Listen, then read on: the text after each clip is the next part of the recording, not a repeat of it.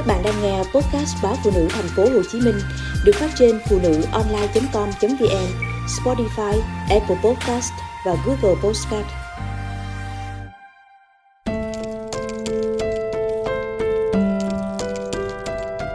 Bàng hoàng khi gặp lại người yêu cũ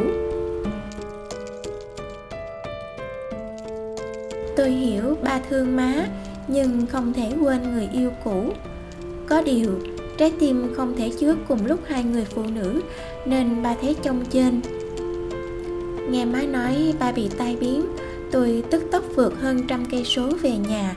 May mà tai biến nhẹ, lại được cấp cứu kịp thời, nên không để lại di chứng. Bệnh viện đông, không khí ngột ngạt làm ba khó chịu.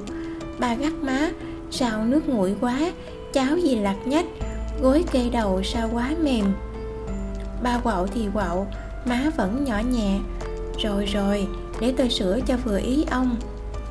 Quậu với má vậy thôi, má về nhà mới được nửa buổi. Bà đã sốt ruột, hỏi tôi, sao má con đi lâu vậy? Bà với má đó giờ vẫn vậy, xa thì ngóng, gần thì như mặt trăng với mặt trời. Từ nhỏ, tôi đã chứng kiến ba má thường xuyên cãi cọ. Má da nâu nên ưa mặc quần áo màu nhạt bà nói đàn bà phải mặc màu tối mới sang.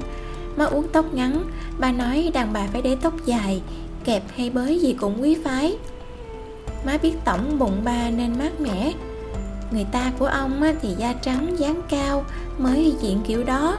Còn tôi bắt chước sao được? Người ta của ba là dì hiền. Hồi trẻ, ba và dì yêu nhau, nhưng nhà dì chê ba nghèo nên không chịu gả nhà tôi bán gạo, nhiều người mua thiếu rồi quịch má nói, thôi người ta nghèo nên mới làm vậy, kệ đi, coi như làm phước. Bà thở dài than, má, mày hiền quá, dễ bị người ta gạt. Má ấm ức, phải tí lia mồm năm miệng mười như người ta thì mới vừa bụng ông chứ gì. Lớn lên tôi mới hiểu, ba đuổi bắt thứ gì đó rất mông lung, với hoài không tới từ bốc dáng tới tính tình của dì hiền đã đóng khung trong ba thành chuẩn mực của cái đẹp. Vậy nên trong mắt ba, má chưa bao giờ trọn vẹn.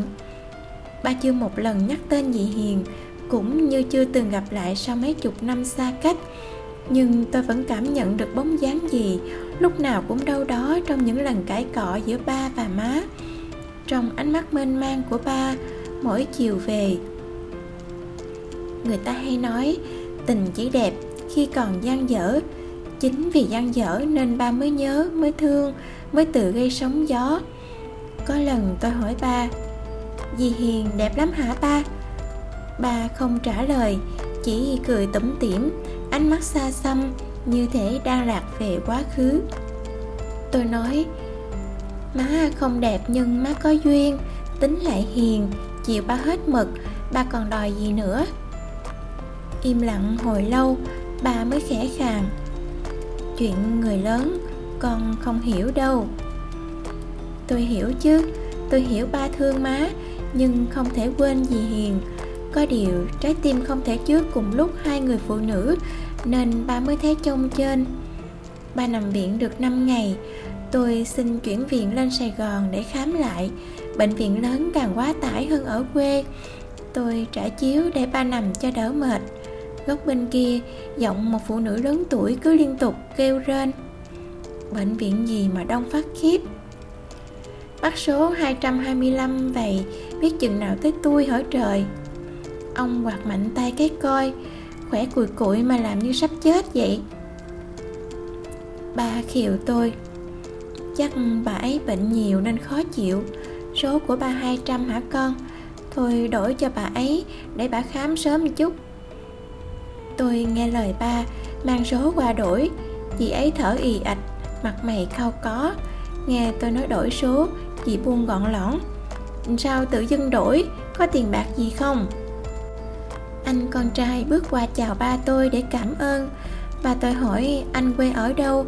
Nghe nói người cùng tỉnh, ba nhổm dậy dòm qua. Hai người cùng lúc sững sờ.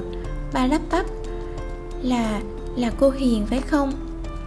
Tôi giật thót quay lại nhìn kẻ thứ ba vô hình của má bấy lâu nay. Dì ấy mập ù, tóc tai sơ sát, bầu ngực thả rông sập sệ. Dường như chẳng liên quan gì tới dì Hiền da trắng, tóc dài, dáng cao. Ba hay nhắc bấy lâu Có cảm giác của ba cũng bàng hoàng giống tôi Nên thăm hỏi gượng gạo. Lúc về tôi trêu ba Gặp người ta rồi. Mãn nguyện hả ba? Ba thở dài Thôi thà đừng có gặp. Từ bữa đó, bà cư xử với má dịu dàng, nhỏ nhẹ hơn. Ảo ảnh ba bắt được rồi, Cũng chỉ là ảo ảnh thôi. Má mới là thực tại của ba. May mà, cuối cùng ba cũng ngộ ra điều đó.